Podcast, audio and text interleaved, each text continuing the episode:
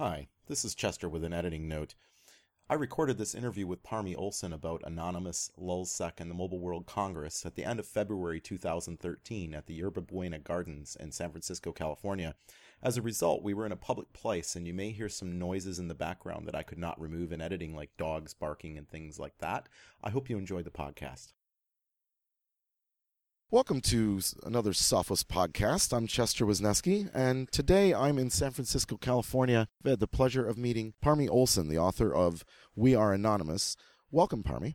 Thank you. When you were writing this book, you had the opportunity to kind of meet a lot of these people in person that were behind this uh, th- these attacks, and obviously, uh, I-, I found your book to humanize them much more than I expected in that my job is to help stop a lot of the stuff they do.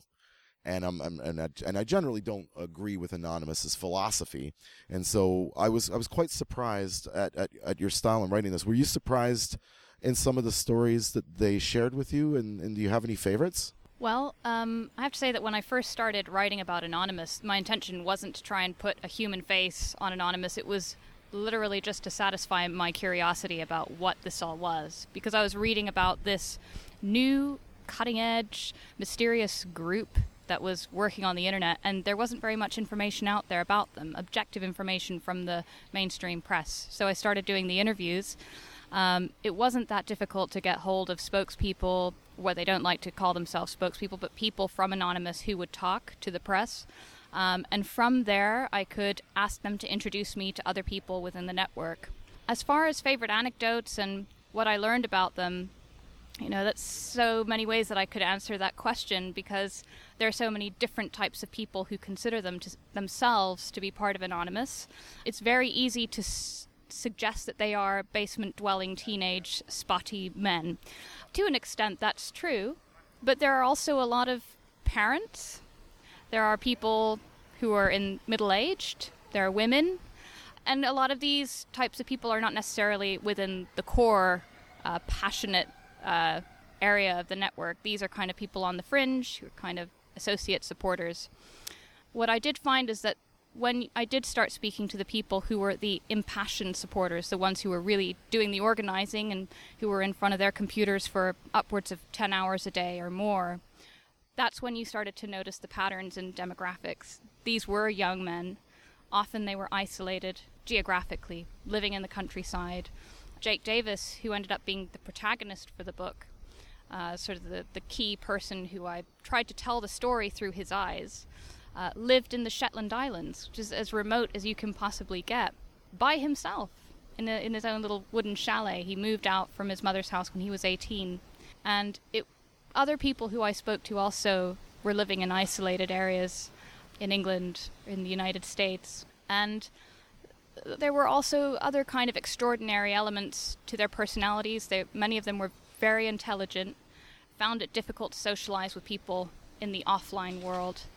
Again, it's difficult to generalize, but when you're talking about the people who were the organizers, who were who felt connected and somehow as if it was a calling for them almost anonymous those were the types of people generally that were doing that those types of young men disaffected you could say so uh, did that um, actually result in calling it we are anonymous the fact that largely the, the, the movement if you want to call it that was very diverse and had all these different players in it whether maybe the the most damaging aspects were being done by a, f- a few um, that maybe fit these stereotypes, but largely it, it was a pretty diverse set of people.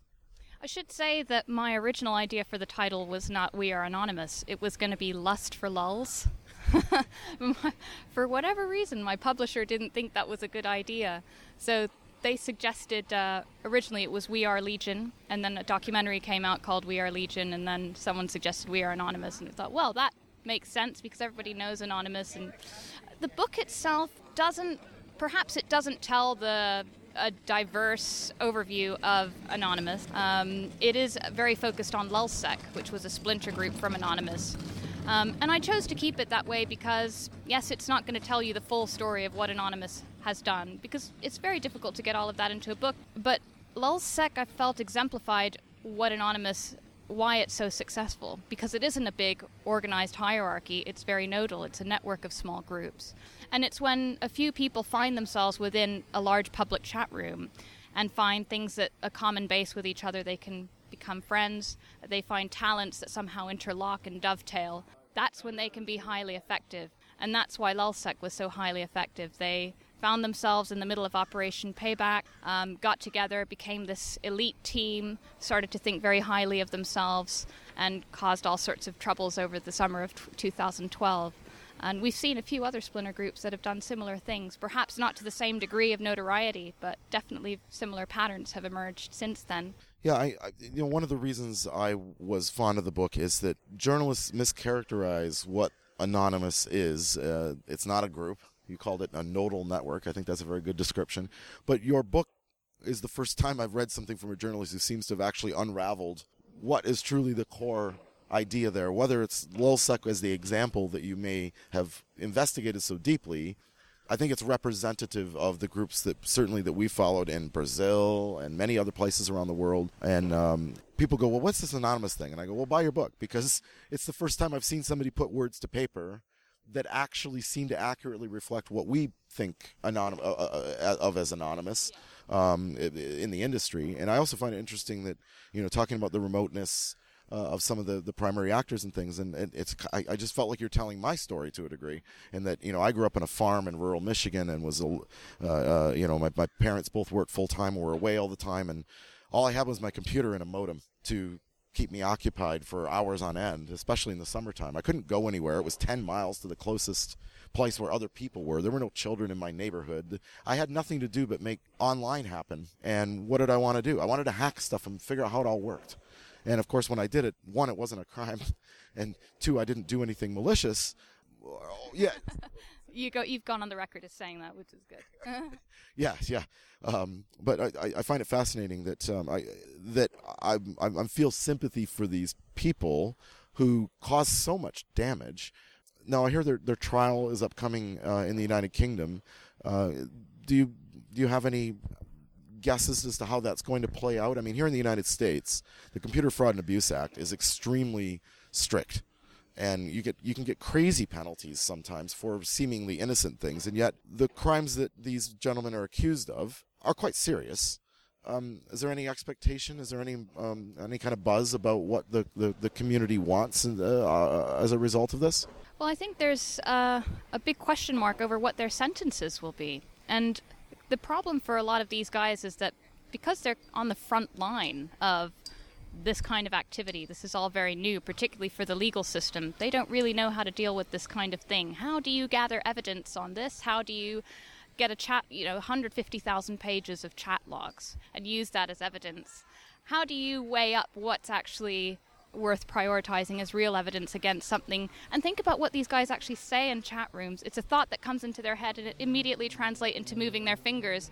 Half the time they don't care about what they're saying and they don't mean what they're saying. But then it's read out in a courtroom by a prosecutor and suddenly it sounds very malicious and it's very easy to paint the picture of a Machiavellian uh, sinister group of people when actually it was just an element of circumstances bringing them together. And as you were saying with your own example, um, people just attracted to a community where they can learn and, you know, fraternize. As for the trial that's coming up in the UK, yeah, again, big question mark over sentencing and what's going to happen to Hector Mon- Hector who went by the nickname Sabu online and who ended up being an FBI informant for eight months, possibly longer. His sentencing has been postponed I'm guessing because the FBI still find him quite useful. Although I don't know that for sure, that's pure speculation. Question is mark over whether he will actually be flown over to London to testify at the trial of the LulzSec hackers. Two uh, young men were recently sentenced in the UK for getting involved in the Operation Payback attacks in,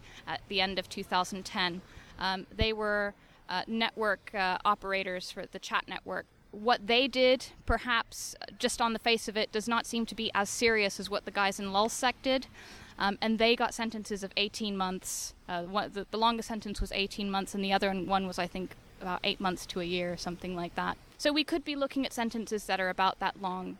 And yes, I mean, who knows if the same kind of crime or acts took place 10 years from now, would the people 10 years from now get those kind of sentences? I don't know. But in one way, these four young men who are going to be on trial in the UK in April of this year are almost like sac- sacrificial lambs in a way. Um, not to kind of put try and put a sympathetic face on it, but really they are the first ones to have to trial this new kind of way of penalizing people who've done these kinds of acts. And perhaps the government and prosecutors will want to come down extra hard to sort of, you know, make a statement about this kind of crime because not only is it just stealing things or not only is it just acts of sabotage, but there's a real element of tearing at the social fabric. Last year in London, we had uh, these riots by a, lot of young people. London riots, I can't remember what month that was. It was in the summer. And as a result of that, the government really cracked down hard on anyone who was arrested and gave particularly tough um, sentences to those people. And there might be a similar kind of element at play with the trial that comes up for the LulzSec hackers. You bring up some really interesting points. I, I, actually met my wife on IRC, and I was just envisioning. I'm really glad the logs from when I first started chatting with my wife on IRC in the in the mid '90s are not available to any courts nor to ourselves. but um, I was thinking you would hope that, that you still had them. To you don't want to look back on that. no, no. I, you know, it, I've I've matured a bit over the years, and and, and uh, yeah, no, I I don't think I want to look back on that. the, the, things you say on IRC are often regrettable, and, and and it is weird to consider that being part of the court record. And you know, this isn't the first time we've had to face these kinds of problems. Actually, at the uh, conference here that, that I'm, I'm attending, I was talking about ransomware, uh, which is a big problem these days. And Dr. Joseph Popp, who is an American, wrote the first known ransomware for the PC in 1989 and was extradited to the United Kingdom for trial. And the prosecutors were facing the same kinds of challenges, going, well, you know, what do we call this? Is it blackmail? Is it this? Is it that? What we don't know how to cope with this. The legal system isn't prepared to deal with this problem. And it turns out Dr. Popp was crazy and came to to court with a cardboard box on his head each day until the court uh, declared him a public disgrace and deported him back to the United States. So that kind of solved the dilemma temporarily. um, but uh, and he went on to um, to found a butterfly conservatory in, in upstate New York. So quite a cute little ending to that. Yeah, but uh, what was striking me was the kind of you're separating their punishment from I guess, what's already well established punishment, which is the cyber criminals who are literally robbing our moms and dads and grannies. And this is a very different act, isn't it? I mean, it, it's, a, it's a different sort of crime than simply, I'm going to put something on your computer and trick you into paying $49. Right. And I'm, I'm sure you've said this many times as well that the real threats to cybersecurity aren't really even so much people in Anonymous. It's the cyber criminals you never hear about. The kind of paradox for the Anons, as they call themselves, who got arrested, is that they don't often do it for money. They do it for notoriety. They do it because their community, they get caught up in the euphoria of things. They feel that the press is watching them. They want to do the next big hack. They want to get lots of followers on Twitter. I mean, these all sound like very superficial things, but in the moment, when you're in front of a computer by yourself for days on end, those sorts of things start to feel really important. And so they they do those sorts of acts for those reasons. And yeah, I mean, the real, as you say, the real crimes are actually being carried out involving much bigger amounts of money by cyber criminals, and we don't hear about those very often. Well, it's partly the difference between direct and indirect costs as well, I think, to a degree. I mean, it's easy to understand the impact of tricking someone into buying fake antivirus for $120 versus what is the impact of a DDoS attack? What is the real harm there? How does that work? Would you say, I mean, it almost sounds like you're saying that lulz are currency in their system. Is that is that a fair uh, a fair comment? A kind of social currency? Yeah, sure, I would say so. And it's all very kind of short term because you might have a certain amount of social currency from doing a great big kind of hack or some sort of prank online and everybody in the community appreciates it. And then oh actually three months later you better change your nickname because that's what people tend to do change their nicknames or use different nicknames. And so it doesn't even last that long. So it's a very kind of short term burst of you know of of uh, benefit that they get. Sounds a lot like high school. Uh. That's a great analogy. It is very much like high school, yes. Well, uh, being that you're a, a writer with Forbes, um, you're you're doing a lot of work in the mobile area now, uh, aside from your research into Anonymous. And actually, I'll pimp your stuff at the end.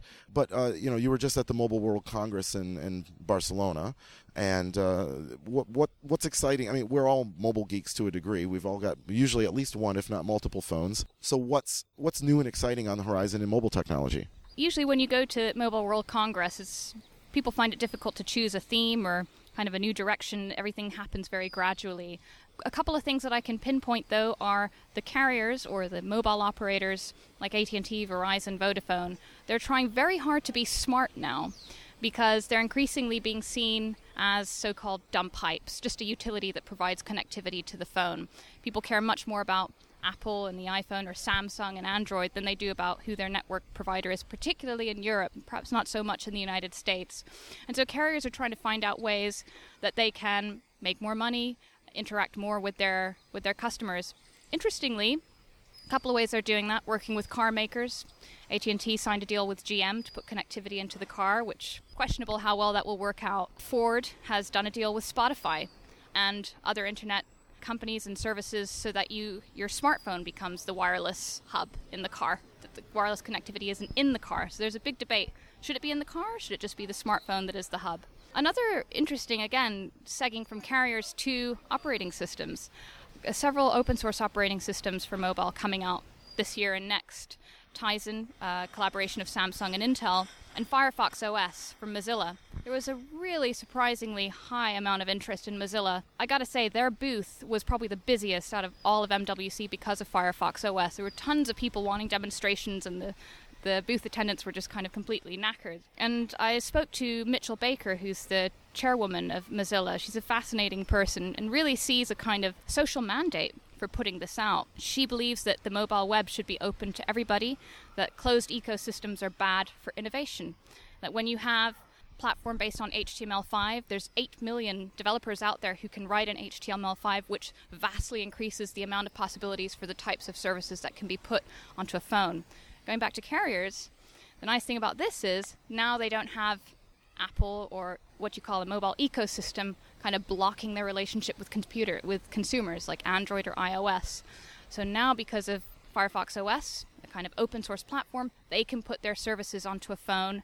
They can put yes, I see you cringe there, which is actually um, interesting. Interestingly enough, the carriers are promoting this so much at MWC, but the reaction from my readers when I write about this and people that I speak to is really, are they the people we want to be innovating on the phone, or is it the kind of lean and hungry startups in Silicon Valley who who should be providing those services? So it'll be really interesting to see how Firefox OS comes out. They're hoping to ship millions of phones this year, and they're targeting emerging markets. I, I, wish them luck. Just simply um, that a lot of former Sophos employees who've uh, decided to to reach for new opportunities have gone to Mozilla. They've got a large office in Vancouver where I'm based, and I know a lot of folks at Mozilla and, and folks on their security team. And in fact, um, uh, one of the organizers of our first B-sides event, Security B-sides in Vancouver, is uh, is an employee at Mozilla. So I wish them luck. I hope it works out well. I'm, I'm looking forward to having a chance to get another mobile device to play with this stuff. Now, your paperback edition's coming out in the U.S. soon, and you're hoping to finally release your book in the U.K. Do you, do you have any uh, dates or information to share with our listeners that may be interested in reading We Are Anonymous? Yeah, sure. The paperback comes out this year. I'm actually not sure on exactly the date, but it's going to be around June. So the summer. Uh, the UK edition, which finally coming out, we were unable to publish because of uh, laws around contempt of court and prejudicing any trial. Pretty much as soon as the trial is over, we're going to start printing and or last minute editing, printing. So perhaps around uh, June uh, as well. I think both in the UK and, and in the US will have editions coming out. And the US edition will have an epilogue in which I've interviewed Jake Davis and uh, Reynaldo Rivera and um, one other lulzsec hacker in Europe, a former lulzsec hacker, uh, just asking what it's been like for them one year since the book was written and just how their lives have changed. So that's a little bit of extra information that's coming out in the paperback in the US. Well, as a UK company, we've been holding off on publishing a review on Naked Security until uh, the. Uh, everything's unclear when in this international world that we live in. So we we've been holding off on on, on writing a review until um, it is published in the UK. So uh, our our readers can look forward to that. And I really appreciate you spending so much time with me today here. Um, I'm I'm a big fan of the book, and not just because I'm in it. I really think it's great, and I, I recommend people uh, recommend people read it. So thank you for joining us. Thank you very much.